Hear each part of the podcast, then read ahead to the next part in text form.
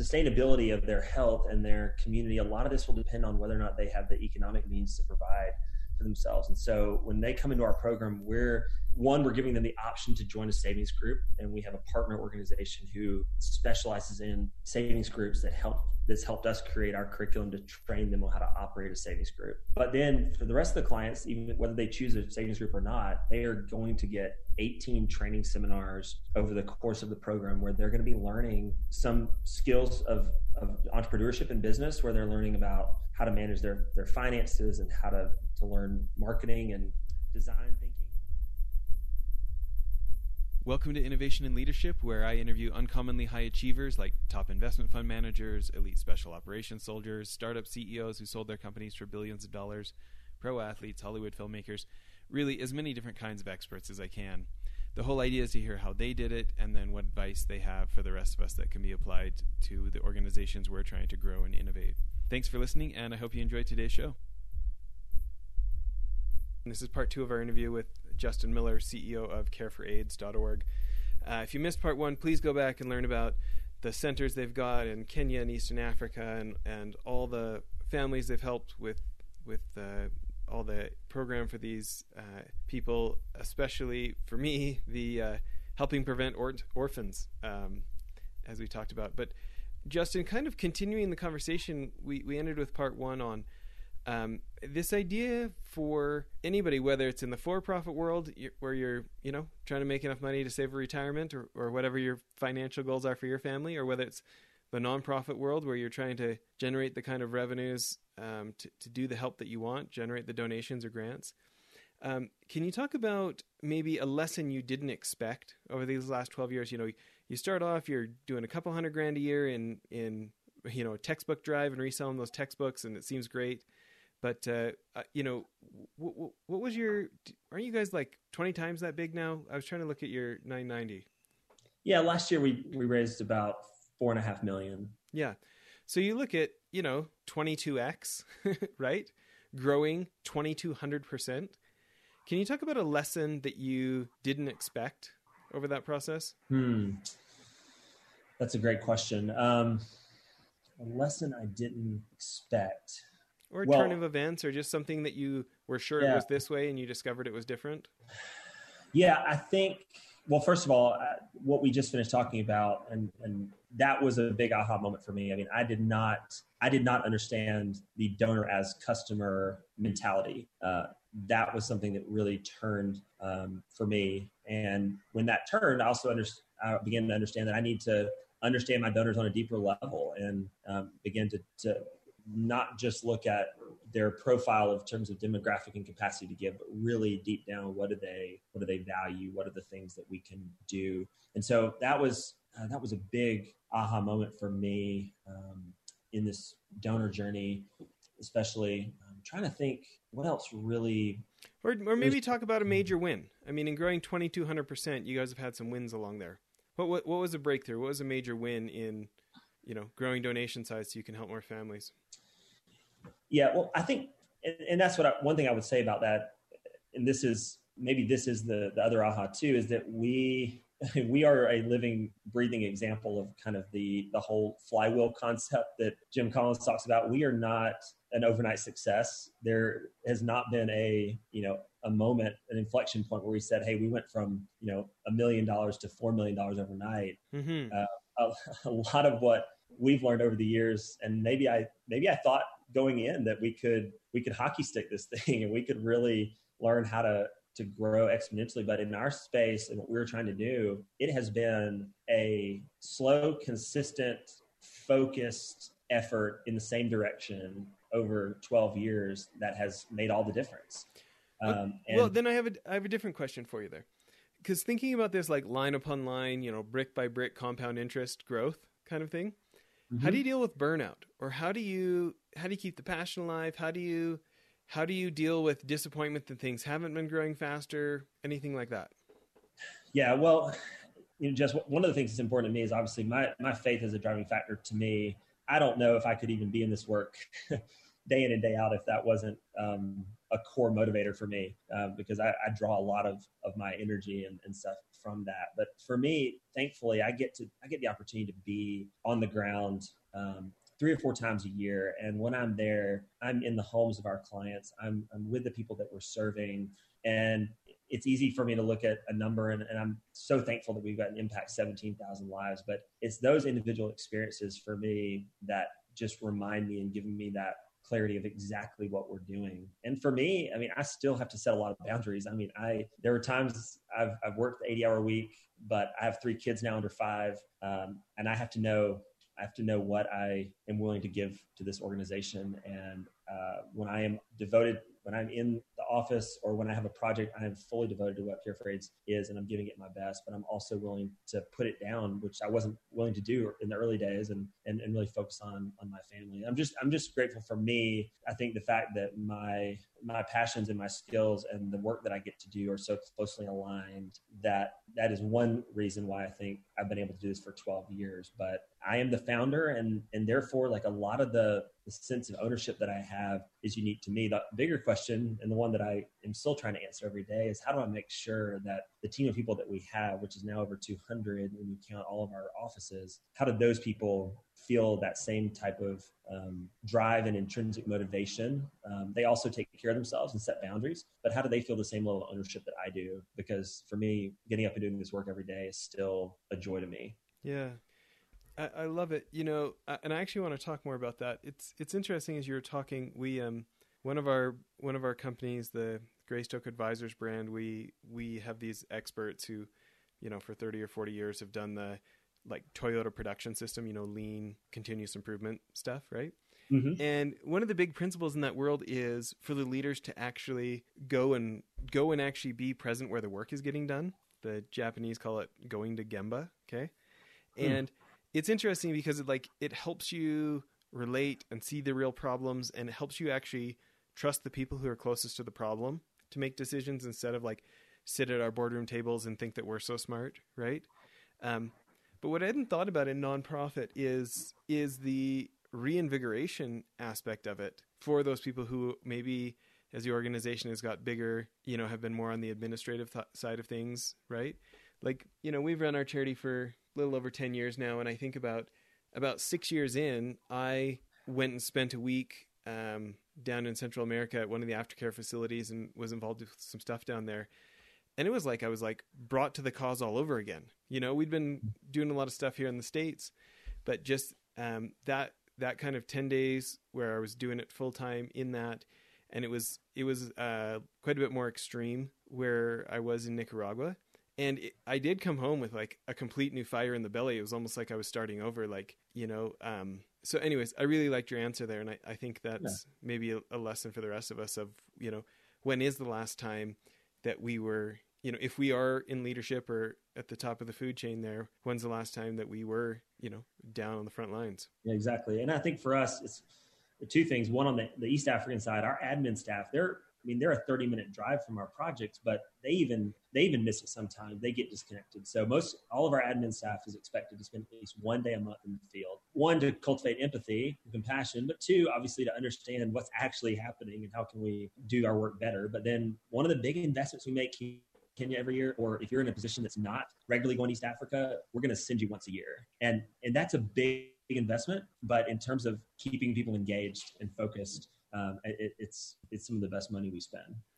Yeah, I can see that. You know, it's interesting how that doesn't, you know, how that can apply no matter what we're doing. I think about one of our big clients was uh, was the Utah Transit Authority here at the mm-hmm. over Greystoke Advisors, and um, you know, I was working with their chief operating officer at the time. He's got maybe eighteen hundred employees, and they're busy fixing the brakes on the trains and you know doing doing so many things oftentimes that are not in contact with their customer and mm. i was just so excited to see them do things like they went and made videos of this disabled guy who had no other transportation to potentially have employment other than the public transit and mm. just he was a super friendly guy who made friends with all the regulars on his on his bus you know yeah um, but to really get this like instead of just hearing about it getting to see the fact that this guy really would be pretty much stuck at home. And how much like quality of life he got because these trains are running, these buses are running, and he can actually afford it on his really really modest income you know? And all of a sudden like i can see in their organization I, I could really get this feeling of like oh i guess our job actually does matter. Like it's not just it's not just to check a box. It's not just to make money. This actually matters to humans. Mm. and uh anyways i feel like it's a principle we could probably all apply no matter what we're doing huh yeah i agree well talking about this idea of of helping your folks continue to have the passion, helping keep the fire alive, helping um, them not get disconnected. You talk about you talked about a couple of things you did there. Um, when you think about leadership in general, what do you feel like is some of the best advice you've ever been given? Mm. Oh man, um, so there's a number of things. I mean, for me, the I think one of the pieces of advice that I, I, cling to a lot, especially in our world where we can sometimes as an organization, you know, can idolize growth as an organization. I think for me, one of the big lessons I had to, to continue to remind myself of is that that that my focus as the leader should be to help focus on are we being the absolute best steward of the people and resources that we have right now and the programs that we're running? And are we doing them to the to highest measure of effectiveness? And if we're doing that well and we're stewarding our donors well, those are things that are going to produce growth in the organization. And if you just are chasing after growth, ultimately all of that other stuff is going to cause the organization to be very weak and that growth is not going to be sustained. So I think for me, like I have, I've had to change my focus at times and, and not focus on just how do we grow, but how do we make our organization as strong and as create the greatest impact possible. Um, yeah, that's that's a something that I've had to, to I think is a mentality shift for me. Well, I I do I like this more holistic approach. This kind of you know not thinking about one thing at the expense of everything else, right? Um, like I'm looking at your 2018 impact report, and I think so many folks when they hear about people like you, they're thinking very much. At least I was thinking about the physical benefits of of you helping all these clients of yours, right?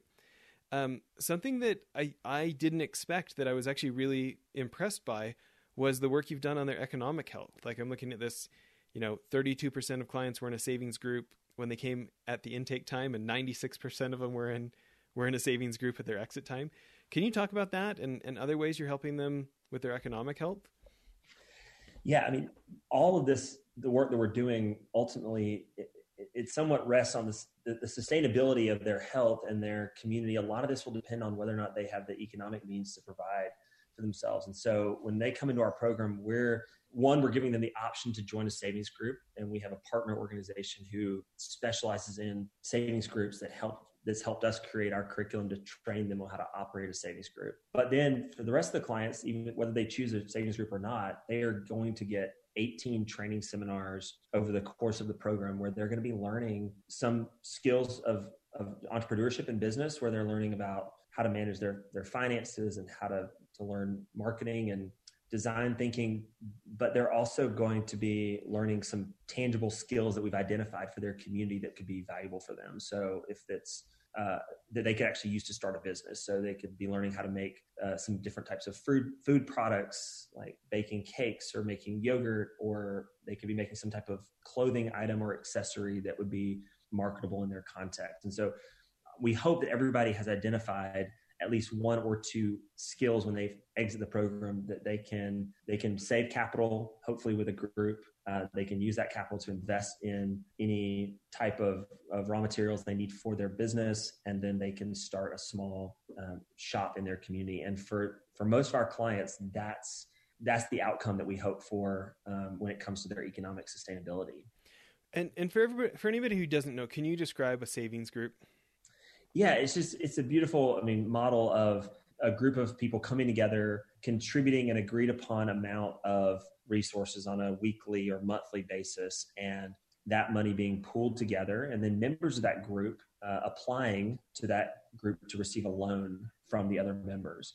And they still repay that loan with a small amount of interest, but it's usually about five or ten percent, which is is a far cry from what most lenders are going to offer them in that context. So there are other types of savings groups where the money is pooled and then a different member gets that lump sum of money each time. That's a more simple form of it. But basically, it's just access to low interest capital that for most people in these contexts is not available unless they pull together in a small group.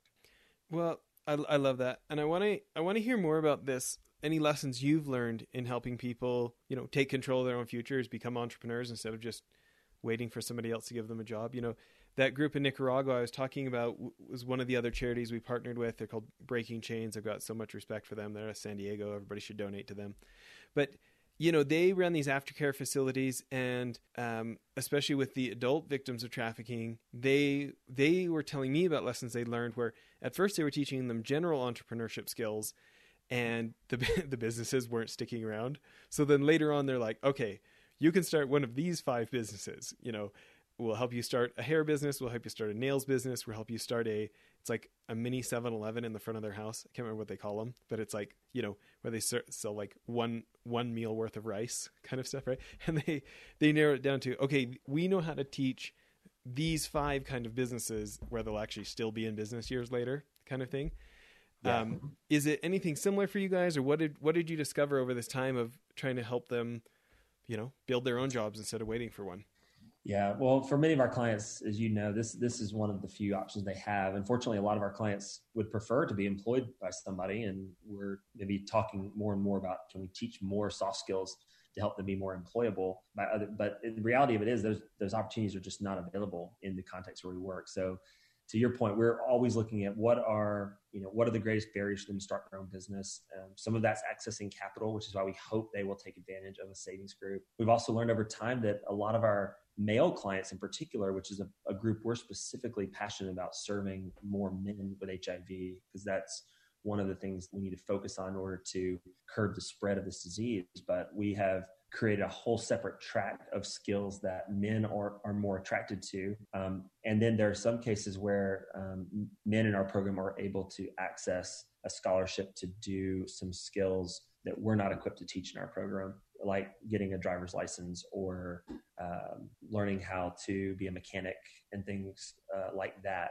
And so we're trying to do things. The women in our program are very attracted to these skills, like making soap and clothes and food and stuff like that. But we had trouble translating this to men as well. So we're still um, trying to understand. You know, a lot of these clients are very, and they're obviously extremely resourceful, and it's hard to kind of track their business success over time because they're going to probably practice a number of these different skills and they're going to create a lot of different products and they're going to sell them as as there's an opportunity to do so. So in terms of tracking like long-term business sustainability and health of our clients it's an area that we're still like learning how to measure over time. But our clients consistently graduate the program and say i love the counseling. I love the the the food and all that stuff, but like the economic empowerment piece of it is the part that had the greatest impact on my life. Well, you think about how much hope it brings when you think you're going to be able to provide, right? Exactly. Yeah, they they're not looking for somebody to just give them a handout. I mean, in many cases, they've been conditioned to think that because that's what's been done. But if you give them an opportunity to show you have the ability to create something of of value that's beautiful you can use to provide for your family, our clients are eager to be a part of that. I love it. Well, listen, everybody, we should all go buy Justin's book either on Beyond Blood, it's on Amazon, it's on justintmiller.com, it's on careforaids.org. Uh, Justin, this is great work you're doing. We're happy there's people like you in the world doing this.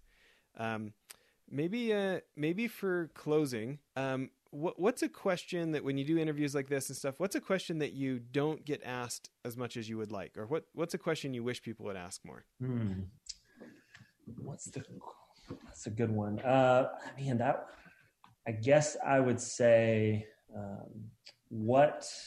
Hmm, I guess maybe I don't get asked enough about like what is what is how do you just like how do you understand like why you're here, what your purpose is. Hmm. Um, because for me, I just uh, maybe that's I probably have been asked that before, but I just think it's for me. I mean, this I think maybe it's fitting since this podcast is about leadership, but just to say that uh, you know I, I really believe that the only type of leadership that's really worth practicing is one that is about adding value or serving other people and for me to be able to to use my gifts of leadership as a way to help add value to the clients that we serve and to our donors that we serve, you know, and, and having a whole life mission, not just about my work, but it's about how am I being a net giver in my life as opposed to a net taker. That is ultimately part of just how I live my life. And so I think for me, that would be the thing that I would want to just leave people with. I love it. Well, thanks for making time for this. This was great. Keep up the good work, man. Awesome. Thanks, Jess. I appreciate it. Yeah.